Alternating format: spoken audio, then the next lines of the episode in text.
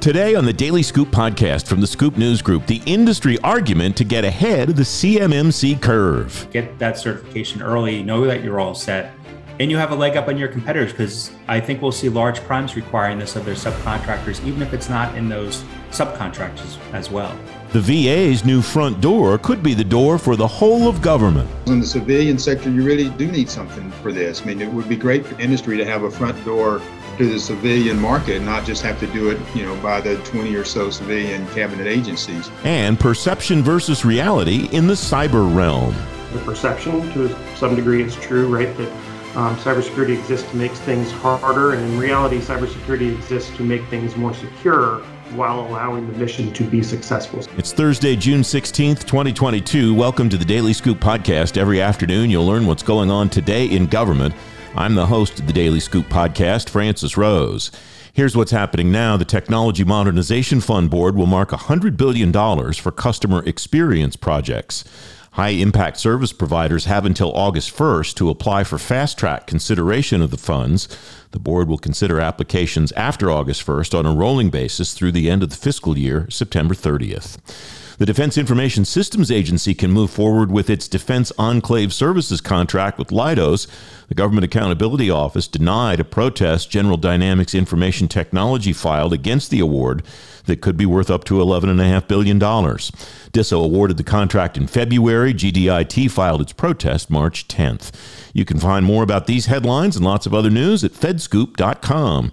The 13th year of Fed Talks is coming August 24th. High level leaders in government, industry, and academia will offer lightning talks, keynotes, and fireside chats. It's happening at the Ritz Carlton in Pentagon City. You can find a link to learn more and sign up in today's show notes at thedailyScoopPodcast.com. The cyber accreditation body working with the Defense Department has a new brand. The chief executive officer of what's now the Cyber AB, Matthew Travis, told you about the rebrand uh, on Monday's Daily Scoop podcast, and he talked about the work the board will do to reach out to industry more. Eric Crusius is partner at Holland and Knight. Eric, you've been my industry CMMC uh, whisperer for a long time now. What's your sense of where the board is now at communicating with industry what the expectations will be, what the responsibilities will be, and maybe most importantly, what the costs are going to be? Welcome. Right. Thanks. Thanks, Francis. Good to be here, of course. And, and I'm happy to be your CMMC whisperer. I've been called much worse even today. So uh, that's that's a great question, and then we could have the whole uh, interview just just off that question. Um, so you know, I thought the brand rebranding, even before they said anything about it at all, I thought the rebranding was really interesting because it really kind of demonstrates a wider view that the accreditation body has about their role. That it's not just going to be this program for DoD, and they were and and Matt Travis was pretty explicit in something that we've all thought, and I've said for a while, not just me but others too, that this is going to be a requirement that spreads out across industry to civilian agencies um, probably even to industries that are not related to government contracts at all. Um, where this, you know, if they do it right, this could be the gold standard. And even when you look at litigation associated with with cybersecurity breaches, courts are searching for standards that that companies should have, and perhaps this will be the standard that the court reaches a court reaches for, even outside again the government contracts industry. So, I think they see and and I do too, kind of this gold rush mentality where industries and other agencies are going to be rushing to the AB to kind of get a CMMC certification, and they can ha- they could hold that up and say, look, we may have had a breach, but you know we went through this process, so you can't blame us for the breach. It was you know it was something a state actor did that we couldn't have anticipated, so we can't be held liable for it. So um, you know I think that's that's the biggest signal there. On cost, I haven't seen a lot more about the cost and I, I think that's something that you know and I've long said this, and this isn't new, but I, I think that's something that a mistake that DoD has made on us, where they haven't kind of tried to pay for some of the costs of contractors to be CMMC compliant, because it's driving small businesses that are already facing you know a regulatory regime like no other away from in, from doing business with the federal government. And I'm not saying that re- regulatory re- regulatory regulatory regime is unnecessary, um, but it's there and necessary or not. And uh, I think these costs of getting CMMC certified are not small, even for a level one contractor. And I, you know, it would be great if DoD can can provide some kind of funding for companies, especially small businesses, to get to that point. Now, DoD has long said, well, they could put it in their G&A and they could put it in their overhead and recover the cost that way after they win a contract, but there's no guarantee they'll win a contract. And if a company is trying to do the right thing, get CMMC certified early, their G&A and overhead will be higher than their competitors that are not doing that.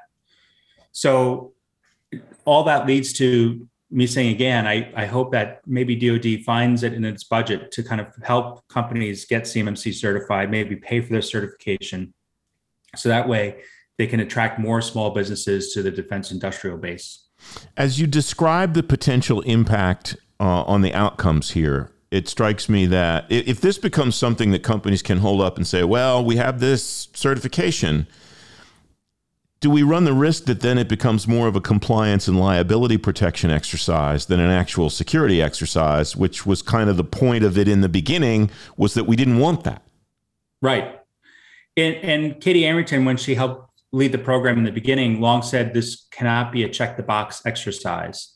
And she wasn't wrong about that. But when it comes to you know a regulatory requirement, it's always going to fall boil down to a check the box exercise. And unfortunately, you know, it's going to be up to the contractors to make sure they're doing more than checking the box. And there are some contractors out there that have taken the initiative and are doing the right thing and going above and beyond because they recognize that the cost of a breach is a lot more than the cost of compliance up front and doing a little bit more to ensure that there is no breach. Obviously, you could do everything you want and that doesn't mean that you're 100% guaranteed not to have a breach. But I think a lot of contractors realize after the fact, after they've had a breach, that they would have saved a lot of money by you know talking to some specialists up front, getting compliant, but not just compliant, maybe doing a little bit more. And because most breaches are preventable, they're based on malware, they're based on off of insiders not knowing, you know, not to click on a link. They're based on not updating software patches and things like that. 99% more than 99% of exploits are exploits that are known right now. So a lot of it's preventable. So I, I hope that the that industry does take a look and, and look for ways to kind of get up to speed quicker, and that'll save a lot of cost in the end. Because you know I've I've had many clients who have undergone a cybersecurity breach where I get that call on a Friday night, right? The infamous Friday night call as I'm sitting down to dinner, which mm-hmm. has happened a few times, and they have 72 hours under the DoD re- uh, regulation 252-204-7012 to provide a response. And we're working the weekend to try to get a response within 72 hours. And you know, I don't charge more on the weekends. I don't charge time and a half, but it's not an, an inexpensive endeavor to do that initial response and then all the follow up that's required, and then the DoD investigation that may happen after that. Mm-hmm. Uh, the cost of compliance is much cheaper. Are, are there other concerns, questions, problems that companies talk to you about, Eric, or are these the big ones? Understanding exactly what's going to be expected of them and how much it might cost them to do it. Are those the big two? Those are the big two. I think some other concerns I've heard, I've heard that are probably don't rise to that level is, you know, what happens if we do everything right and we don't get that certification, and we have this multi-hundred million dollar contract that's sitting out there that we can't perform that we're not allowed to perform anymore because of our lack of certification. Now we haven't really seen the process where certifications could be can be appealed but there is going to be such a process that i imagine will look somewhat like the gao protest process perhaps but more expedited but i think there are some contractors that are concerned and i think the answer to that is that you know they're going to be offering the CM, I almost said CMMCAB. The cyber, the cyber AB is going to be offering a program where you can kind of get certified early. And my understanding of that program is that you'll get that extra time, so you won't lose time um, on the front end, on the back end of how long that certification is good for. And I think that's that's a wise idea for contractors that are concerned about it to get that certification early, know that you're all set, and you have a leg up on your competitors because I think we'll see large primes requiring this of their subcontractors, even if it's not in those subcontractors as well. Eric Crusius, great to talk to you as always. Thanks for your insight, my friend. Thanks. Good to be here. You can read more about the changes at the Cyber AB in today's show notes at thedailyscooppodcast.com. I'm Francis Rose, the host of the Daily Scoop podcast. A programming note next Monday, the Daily Scoop podcast will observe the Juneteenth federal holiday. I'll be with you tomorrow, off Monday, no show, and then back on Tuesday, June 21st, with a brand new Daily Scoop podcast. The Department of Veterans Affairs has a new Pathfinder. It is a website that the VA hopes will facilitate innovation in contracting. Greg Giddens is partner at Potomac Ridge Consulting. He's former principal executive director of the Office of Acquisition, Logistics, and Construction at VA. Greg, welcome. Thanks for coming on. What do you see on this website that is uh, helpful to the VA and will also be helpful for industry to get them plugged in into what's going on at VA? Welcome. Thanks, Francis. Great to be with you as always and I, I think you you did nail the, the two aspects of this. The VA is doing this to be helpful for them and helpful to industry. I, mean, I, certainly heard when I was at the VA from industry about, you know, how do we engage with the VA? It's a huge organization, a vast bureaucracy.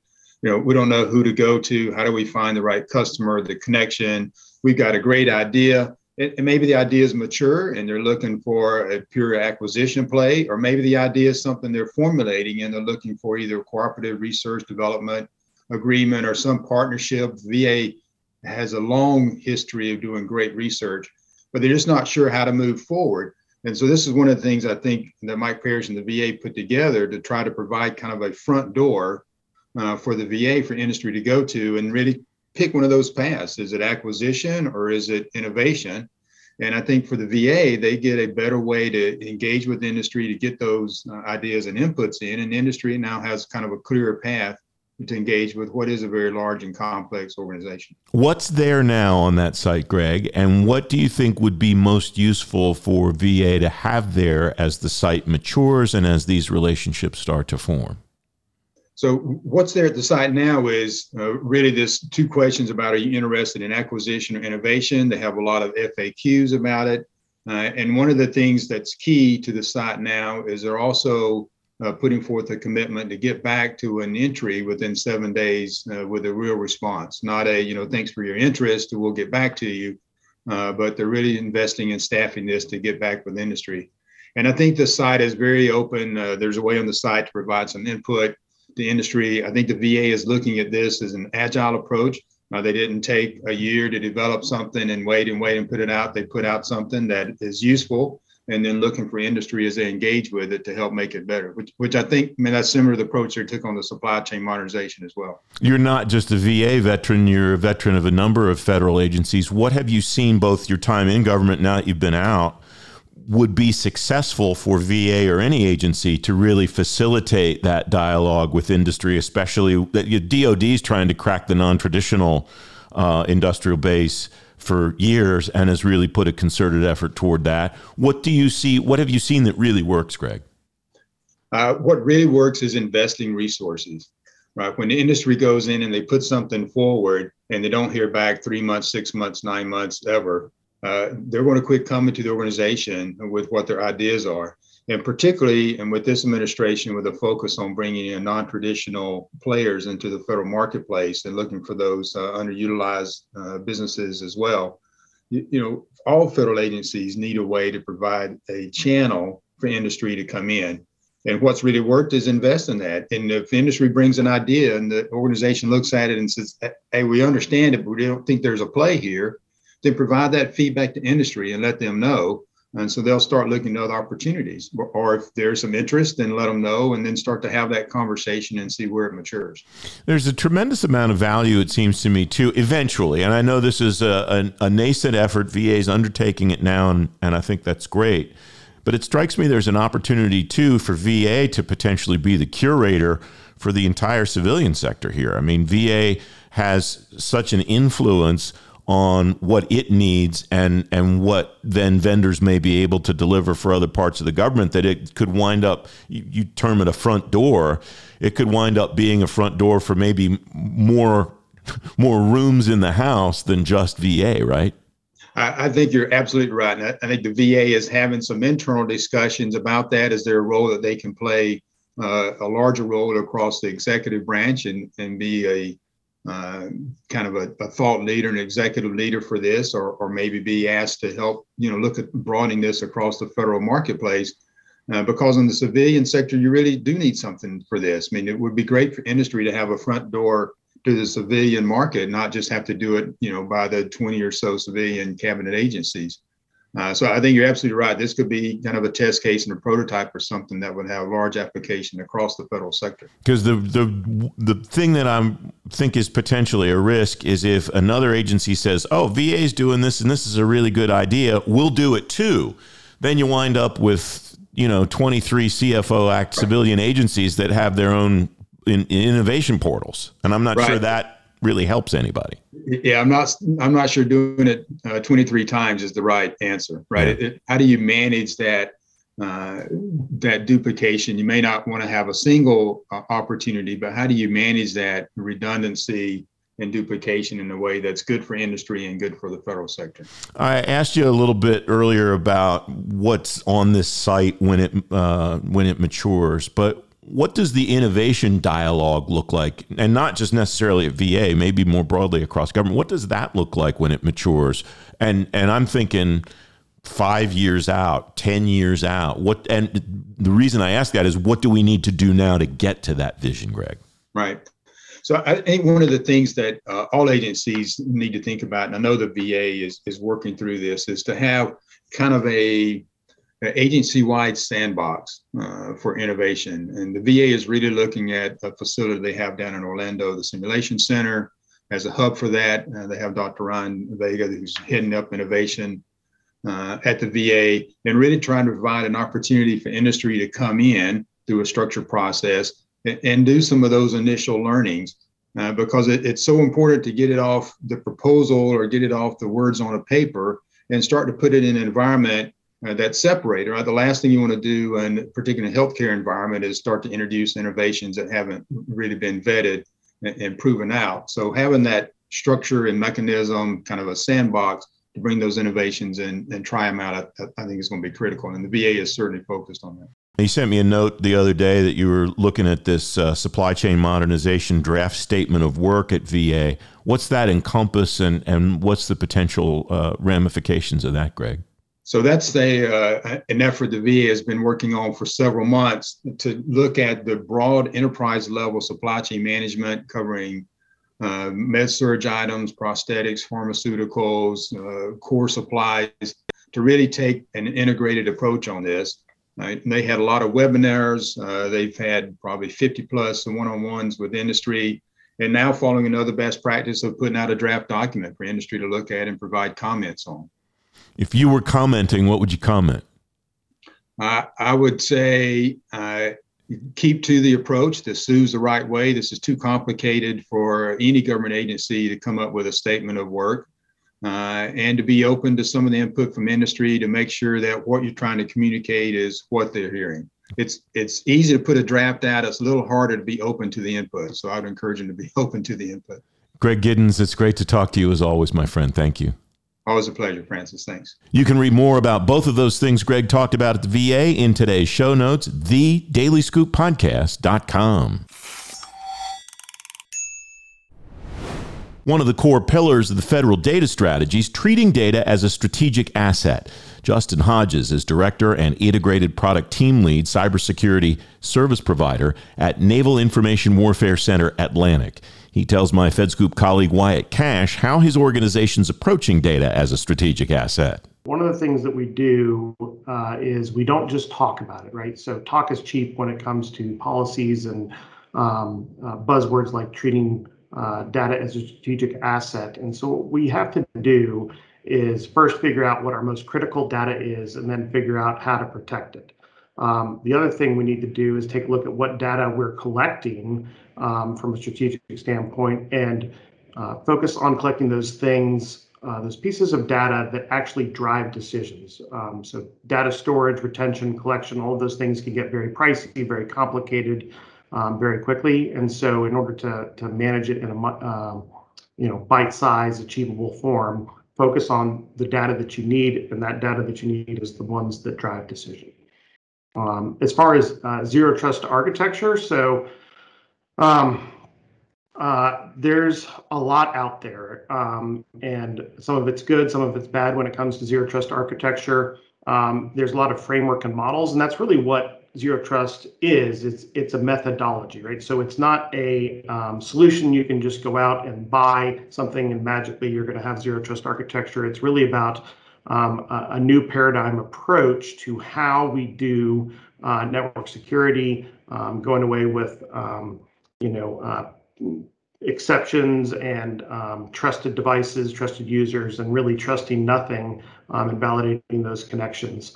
Um, and so, really, from an approach standpoint, it's all about not baking in uh, exceptions, right? So it's about uh, looking at all of your your network topology, the networks that your networks connect to, um, and and whittling it down so that there is no trust or minim, trust is minimalized between within your your network architecture as well as um, to other uh, uh partner networks that you're connected to.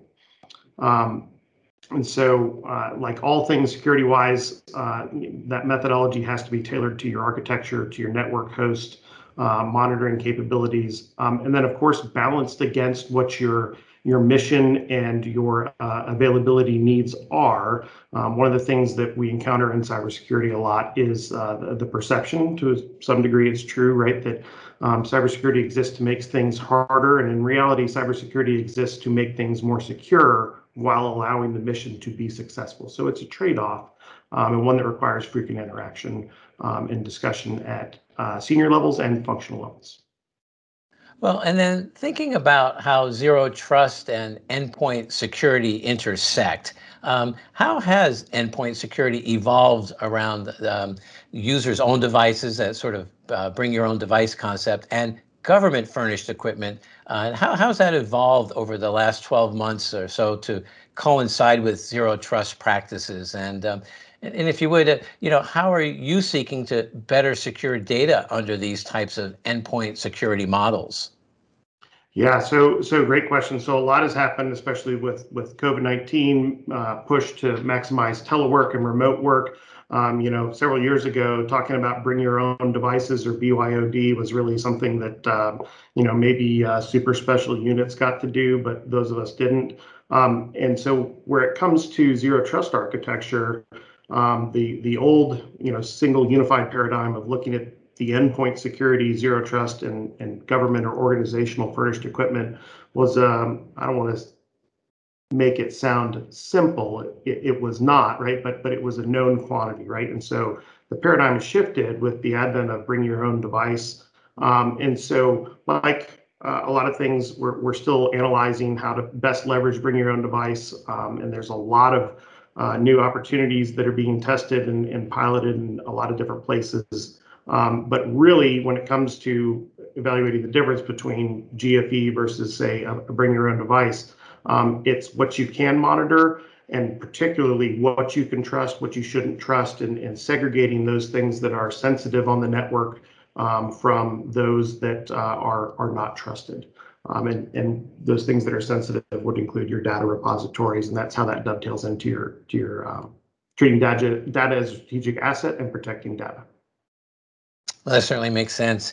Um, and then perhaps last, Justin, let me just briefly ask, you know, the supply chain attack involving SolarWinds about a year ago that compromised government and commercial IT networks really highlighted the ability for hackers to compromise certificates uh, or root of trust uh, between products and, uh, you know, move undetected across an enterprise. So what advice would you offer to organizations to protect their data from, you know, an apparent trusted user in this case? And are, are user behavior analytics and policies enough to really defend against these advanced insider threats? Yeah, also, um, uh, great question. Probably my favorite question uh, uh, that you've asked so far. Um, so uh, we have to think about trusted users as a paradigm, um, or as as as two different paradigms. So in one case, there's trusted users who probably or perhaps should not be trusted and can do um, you know, uh, criminal things or things that they're not supposed to do. Um, and then there are uh, sophisticated malicious cyber actors who masquerade as uh, trusted insiders um, for nefarious purposes. Um, there's a lot of different technologies that are out there, user activity monitoring, user behavior analytics um, that are used to, to baseline those things. um, ultimately, when it comes to protecting and monitoring and defending against trusted uh, insiders, whether or not that's an actual trusted insider or um, a, a, a, an outsider masquerading as a trusted insider, uh, user behavior analytics or UBA as well as UEM can be incredibly helpful at combating that. But I would say I would go so far as to say they're not a panacea, right? They're not a um, you can go out and procure the solutions um, in and of themselves. Uh, procuring the software, configuring the software, um, figuring out how to leverage it and monitor it and program it um, are are major steps along the road. But um, you know the DoD has counter insider threat programs the digital aspect, user activity monitoring, user behavior analytics are just parts of the component or cogs within the machine. Um, they're they're not all of it. So um, they're not robust enough of themselves to defend against it. But when paired with um, other monitoring capabilities um, and um, programs, it can be successful. Justin Hodges of NIWC Atlantic. You can find a link to watch the video of that entire conversation in today's show notes at thedailyscooppodcast.com. The Daily Scoop podcast is available on all the podcast platforms. If you don't want to miss a show, you can subscribe and get the show every weekday on Apple Podcasts, Google Podcasts, or wherever else you get your shows, and on any device you get your shows. And if you really like the Daily Scoop podcast, leave us a five star rating and a review. It'll help more people find the show. The Daily Scoop podcast is a production of the Scoop News Group in Washington, D.C. James Mahoney and Carlin Fisher help me put this show together every day, and the entire Scoop News Group team contributes. The Daily Scoop podcast returns tomorrow afternoon. Until then, I'm Francis Rose. Thanks for listening.